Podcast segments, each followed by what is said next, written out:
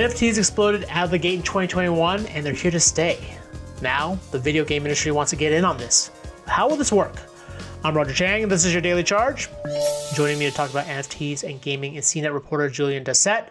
Welcome, Julian. Thanks for having me, Roger. So, before we get into the gaming angle, just as a refresher for our listeners, can you briefly break down what NFTs actually are? So, an NFT is a non fungible token, and um, this is a unit of data that's stored on the blockchain. And so, non fungible means that it's non interchangeable and that's what makes it different from uh, from cryptocurrencies like Bitcoin. If I send you a Bitcoin, um, it's uh, or we exchange a Bitcoin, we both still have a Bitcoin. Um, if we exchange two NFTs, we have each other's NFTs, but they're different, and so.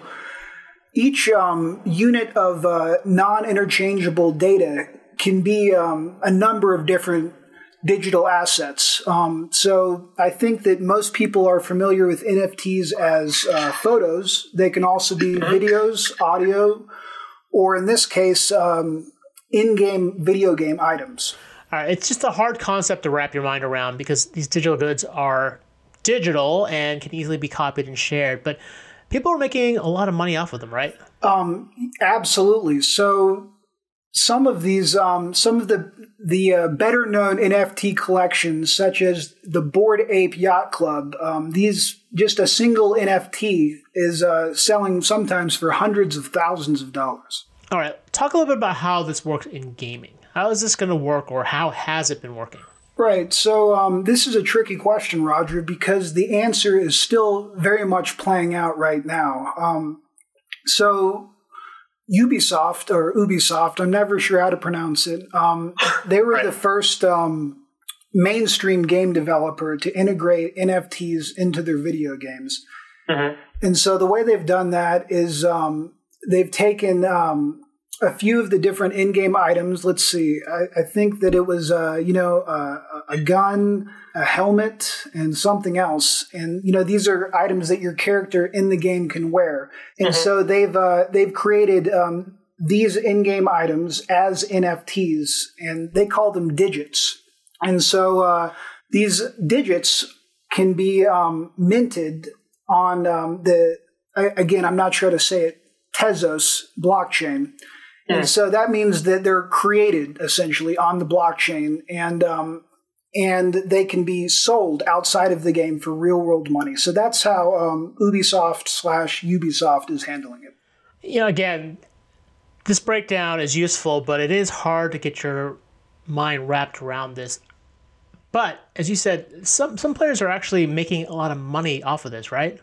And uh, the game kind of mimics Pokemon. You uh, you collect in battle um, cute little creatures, and um, while you're playing the game, you can um, earn cryptocurrency for uh, breeding, trading, and battling these um, these Pokemon-like creatures, um, which are called Axies.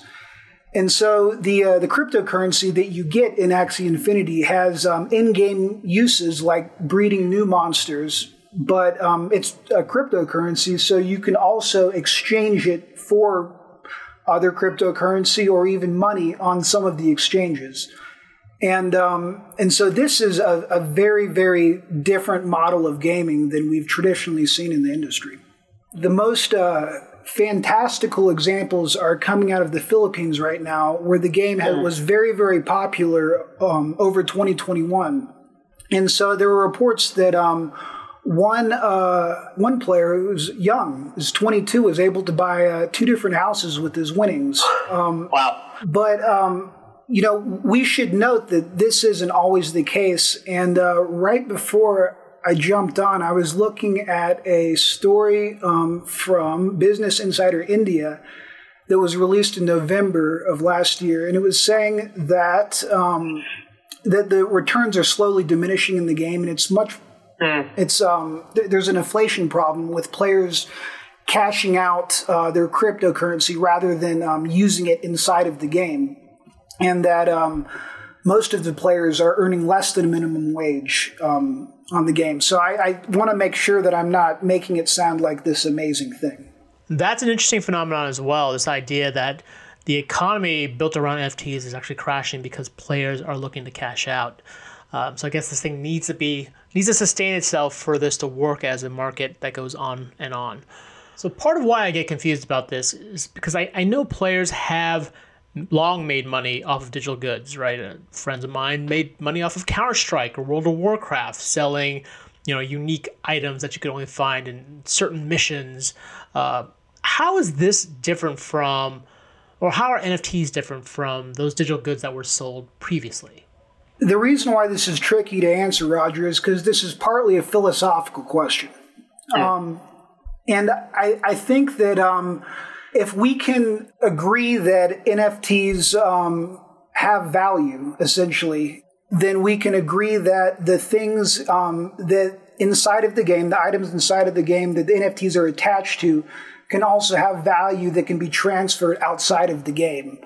And so I think that um, there might be a few cases, but for the most part, I, I think that uh, game developers have a pretty tight control over the transfer of in-game assets, and um, it, it, and this could mean by you know I, I, don't think that you can sell a NFT on eBay quite yet, but maybe one day you can. Who knows?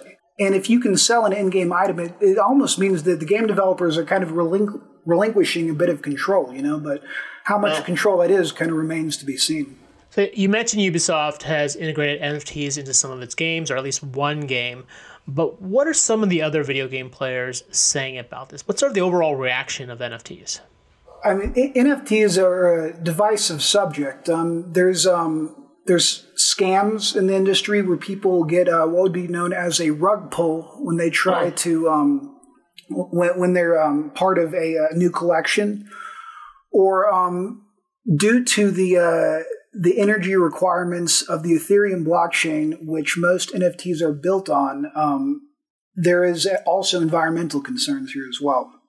These uh, these are things. This is, I guess, essentially uh, baggage that the uh, the term brings with it to the video game industry, and so I think that um, some video game companies are very very careful about how they um, integrate this new technology into their games. And the reason why that is is they don't want to to uh, break the game or pre- be perceived as simple money making.